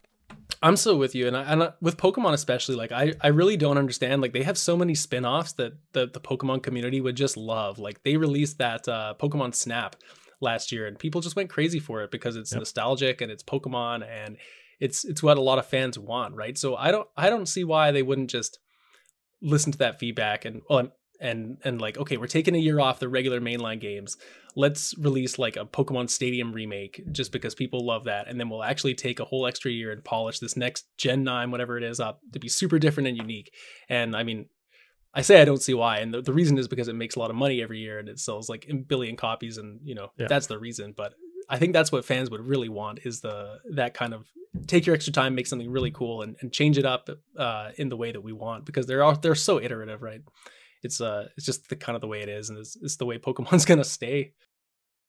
Yeah, it's interesting, and um, yeah, I'm I'm curious for that next uh next release, but um, I don't, I just don't know much about uh, Pokemon. Yeah, but and you know, if you're not in at this point, you're it's it's hard to get there. I think it's one of those things that's just you're either ingrained in there or you're kind you're kind of out. Right? It's intimidating to start something that's so big when you're when you're not really in there. That's the thing. I think they have more of a of a connection with me. Anything that's more retro, that are those original release of Pokemon, that's what I grew up with. So that's what I recognize. So stuff that leans that direction, cool, I'm in. But as they get more into the you know, they have to continue. They have so many different Pokemon now, and it's I get it. That's people love that, but because I've been disconnected for so long, I'm more interested in interested in them doing that kind of stuff. That piques my interest versus the newer stuff. Mm-hmm. Yeah, I can I can see. I, I mean, I've I like I, I trend towards liking the older stuff more more so too with Pokemon. I mean, I grew up coming home and watching Ash Ash on TV every day after school, right? Yep. Like that was that's the dream uh, to have his life. But I mean, yeah, I, I, followed through all the gens, and I think the the newer ones have been more misses than hits, and you kind of see some of the cracks of like the same formula the longer it goes uh, on. But at the same time, I still play pretty much all of them. You know, it's it's just one of those franchises that just holds that place right in here, and you yep. you gotta you gotta continue playing it. You know, it's just it is what it is, and I I know I'm probably not gonna get the best most polished RPG every time, but it is what it is. It's Pokemon. That's the price of of being a fan. I hear you. I hear you.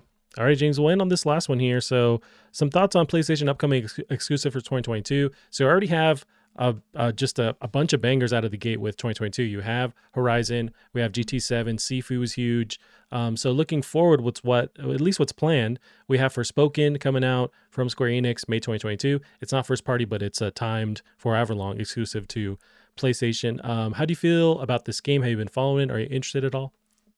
Yeah, Forspoken is an interesting one for me. I'm I'm pretty interested in it to be honest with you. I think that the what's got me really into it is the the setting on it actually. Like I I love the concept of it kind of being an old school kind of world like that fantasy type of setting but the character is from the modern the modern day. Like I think I think that's a really fascinating setup and uh, one thing that that kind of I'm a little bit tired of as someone that likes a lot of RPGs is it's it's always like that medieval kind of fantasy sort of knights and dragons mm. and wizards and all that stuff. And at least this is is doing something kind of different. And so that's that's kind of got me in. But I mean, the the game itself looks great, and I think that um, it's definitely something I'm looking forward to for sure. Like it's there's so many games coming out in, in this next year, so like it's it's uh, hard to make that list like we talk about. But Forspoken, I mean, yeah, it's uh, it's looking great. Are are you interested in in playing that one too, or what?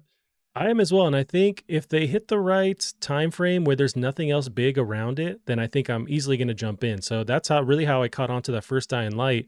If I remember correctly, it was like that first year of the PS4. There wasn't a whole lot coming on, or there wasn't that it launched with. So there was a somewhat of a drought. I jumped in, loved that game, and I'm hoping that I have enough of my backlog finished up where I'm I'm I'm interested enough where it's like, okay, there's nothing else going on. I'll jump into this. But um, from what I can think of, there isn't anything crazy big releasing around the same time. So I am interested. I might buy this day one. The combat looks really cool, um, really stylized. I like that. Like you said, we were saying the that's you know modern take on this kind of medieval uh, environments, but the fluid uh, movement animations, the just action heavy side of it just you know that checks all the boxes for me. If you say open world then i'll pre-order right now too. It's like it's all the things that i want. So it's, it does look really cool. I think i'm gonna check it out. Yeah right. It, it i hope it's some somewhat similar to the final fantasy 7 remake. I know like they're they're obviously very different but at the same time like i had such a good time with sort of that action focused rpg and and uh you know being from square uh obviously not the same team and everything but I'm hoping for some something similar of that type of quality, and, and I think we're gonna get it. Honestly, it's it's looks good so far. Um, I honestly like. Uh, interestingly enough, though, I should say, um, I just saw online it might have been delayed. Apparently, Whoa, there was a little that, post earlier three hours ago. Recently, mm, it's from I don't know if it's a reliable source. Maybe we shouldn't go too far down into this, but well, we could just with a grain of salt. But uh, interesting, uh, breaking though, yeah. news. Interesting. Well, if it happens, you heard it here first. Plastic Hearts podcast. Yeah. So I just Googled Forspoken. And I'm not seeing anything crazy it's, pop up, uh, but comicbook.com apparently, but that's a, that's a I'll get news source. from there every once in a while. Yeah. You're right. So, so it looks like they're the only ones to have it on here, but they are saying that it's been reportedly uh, been delayed. Um, no new date. Doesn't seem to have a date or anything like that, but yeah. Keep your eyes open though. Hopefully not. Yeah. Hopefully not. I wonder if if they were pretty this close to their their what March or May initial release date. I wonder if it's just a couple months down the line. I don't know if it's like full blown. We need a whole another year, so maybe they're going to shoot for summertime or like holiday November kind of time frame. Yeah, they, have been doing that a lot. Those little adjustments on, on release dates, and I feel like a lot of it has to do with like they want it to release in a certain proximity to something else, right? Like they don't want to mm. cannibalize their own sales in a way. So I feel like you know it, it might be that Forspoken needs extra time, or maybe it's something that's getting something else getting released that's shuffling the whole schedule around, and you know you never really know, but um, yeah, hopefully it's only a short delay, if anything, because it looks. I mean, it looks to be pretty close to finished, right? You'd have to think, especially coming out later this year. So let's hope it's not like a crisis or anything like that over there, if it is delayed. Yeah.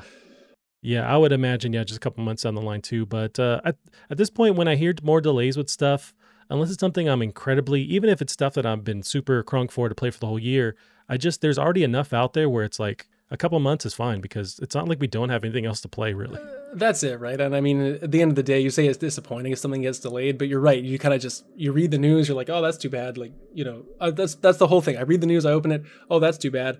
Well, I hope the team gets the extra time, don't have to crunch. You know, like, yep. wish them all the best, take your time. then you're you're sad for like an hour, and then you realize, well, I have you know, I have 25 other things installed on my console, and I haven't beaten half of them, so let's get to no. work. and that's kind of kind of what it is.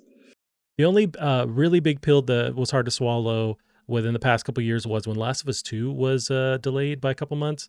Well, uh, back then when they initially announced it, right when they're close to launch, there was no date, and they were we were really in the cusp of COVID stuff. Um, actually, shipping or production was going to be hard for getting the game onto disc, and so we didn't have a new date. And man, that one was tough. But even then, it was still like, okay, well, we'll figure it out. We'll get there when we get there. But that was maybe the biggest one uh, for me personally, where it's like uh, I'm just depressed walking around town now. I remember that one because that was the one right where they they delayed it and then they didn't give a date, but the it ended up not being actually delayed that much. They just kind of yeah. scared you by not saying anything, and then it actually ended up like, oh, that's not that bad. so I remember having the yeah. same reaction because I mean, who wasn't excited for Last of Us Two at that time? Um, yeah, that was a that was interesting, but I'm glad it turned out, and I, I feel like that'd be the same situation here if it if it's delayed. But we'll we'll probably find out tomorrow, right, when all the big sites get their news. Yeah, I think so for sure. By tomorrow, we'll at least see that squashed or confirmed tomorrow. But so moving on to another game that has been delayed a couple times. We we have a set date now apparently. So we got Ghostwire Tokyo from Tango GameWorks coming out March 25th, 2022. This game we got a pretty big deep dive with State of Play recently, where they spent a good half hour talking about the game and the most amount of info I've seen in this game since uh, they initially revealed it. So, is this on your radar? How do you feel about uh, Ghostwire Tokyo?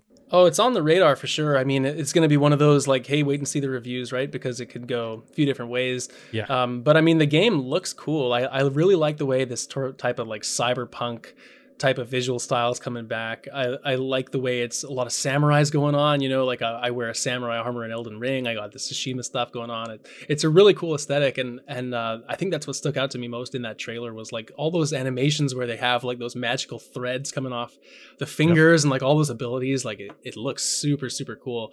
Um, the game to me reminds me kind of of what I felt like playing or judging by what it looks like in the trailers it kind of looks like that dishonored style of you know customizable abilities and you're sneaking around do you want to stealth do you want to fight um I think it looks more action focused than that though, but I mean it, it, it looks like a lot of fun. I know um, Katie's really excited to play it over on our show. She'll be talking about it um, for sure. And I mean if it if it ends up being as cool as it looks, I, I will be too because it, it looks like a lot of fun. And who can forget that original reveal um, at E3 with uh, I forget what her name is, but I forget her name woman, too. But she was everyone's favorite woman. Uh, she's not even with the team anymore. That's that's no. uh, making the game. But I'll never forget that presentation, and I've never forgot Ghostwire's name ever since that either.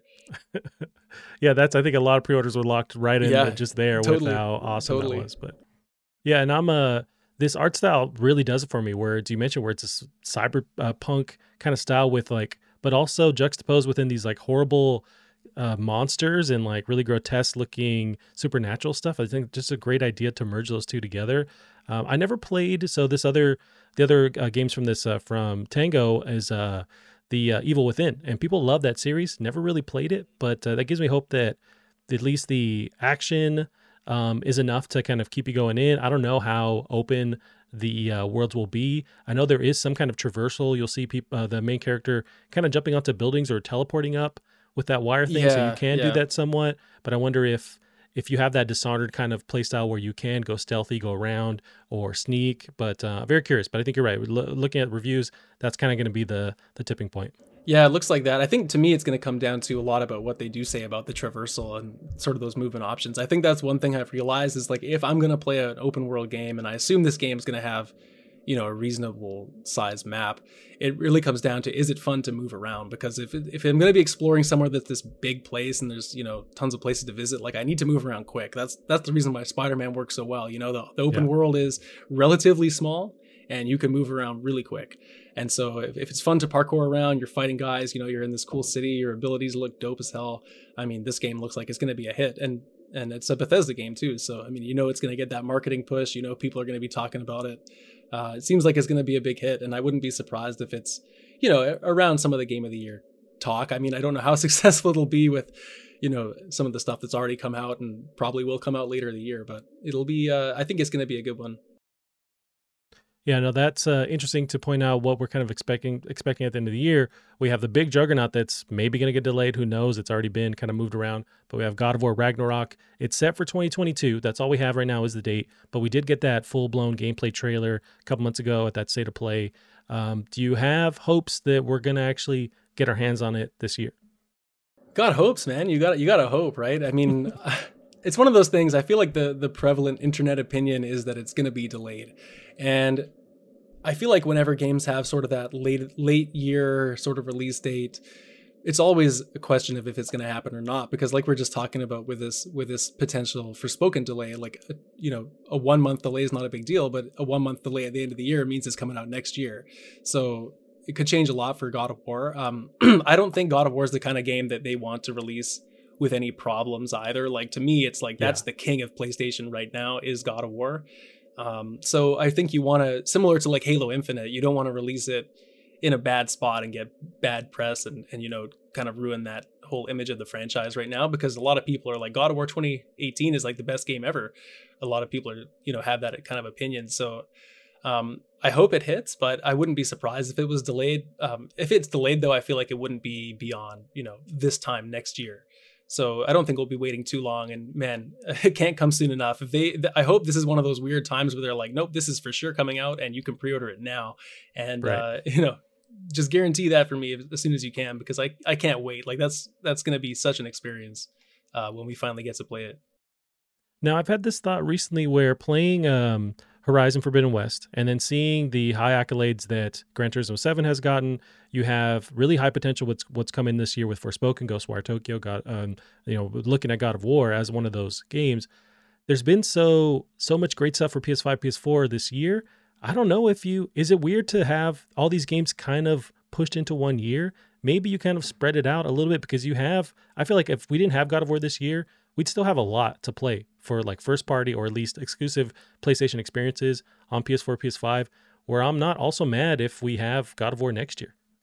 No, I, I mean, I wouldn't be mad either. And like you said before, there's always so much to play, right? There's just endless, endless stuff.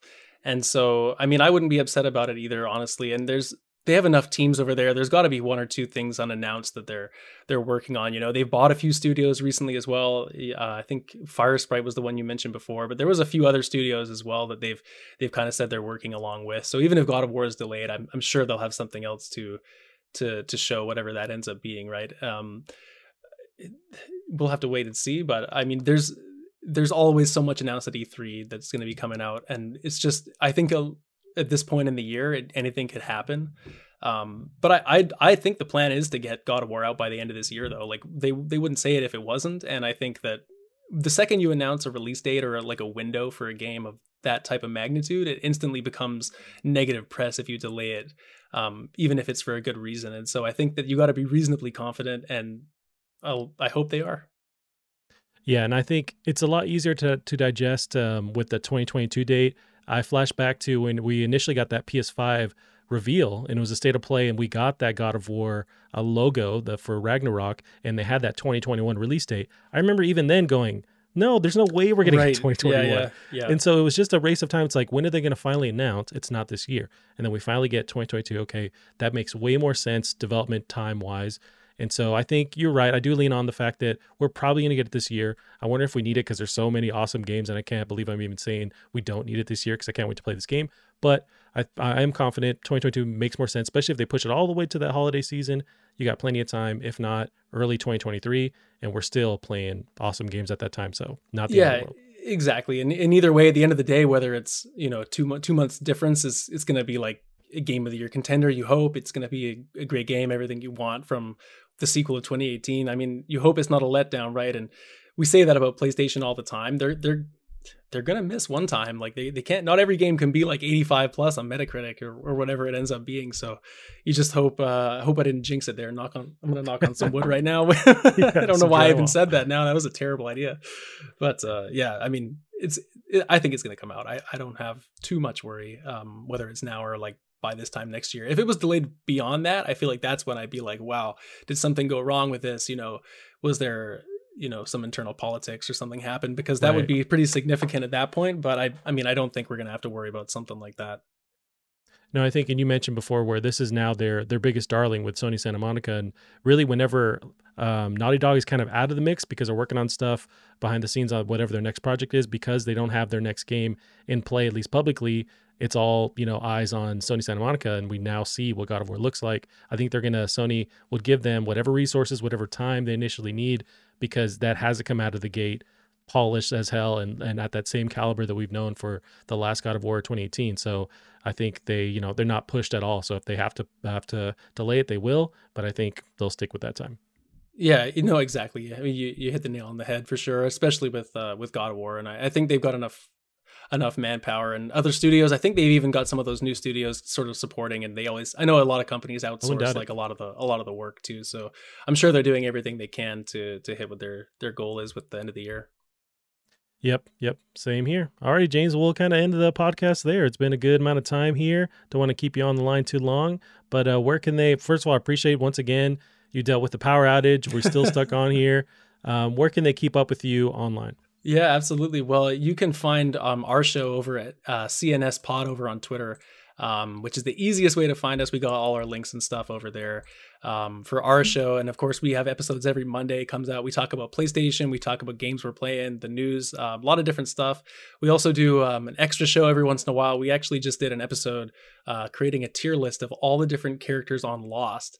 Uh, so that was a lot of fun. Uh, we're I don't know why we did that. Honestly, kind of random. We just kind of you know tossed the idea around one day and we did it. So we do quirky stuff like that sometimes. But yeah, it's mostly PlayStation video game stuff. And again, at CNS Pod on Twitter. Um, you can find me also if you want to. The link's there as well. But I'm at uh, Jackpot. It's J A K K P zero T because someone else took the the one with the O and and uh, yeah. is no longer active on Twitter, so I can't even get it back.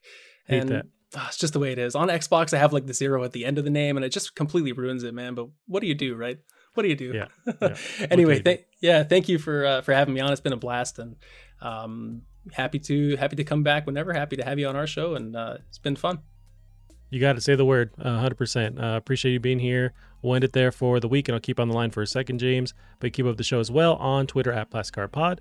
That's it for this time. We'll see you next time. Bye bye.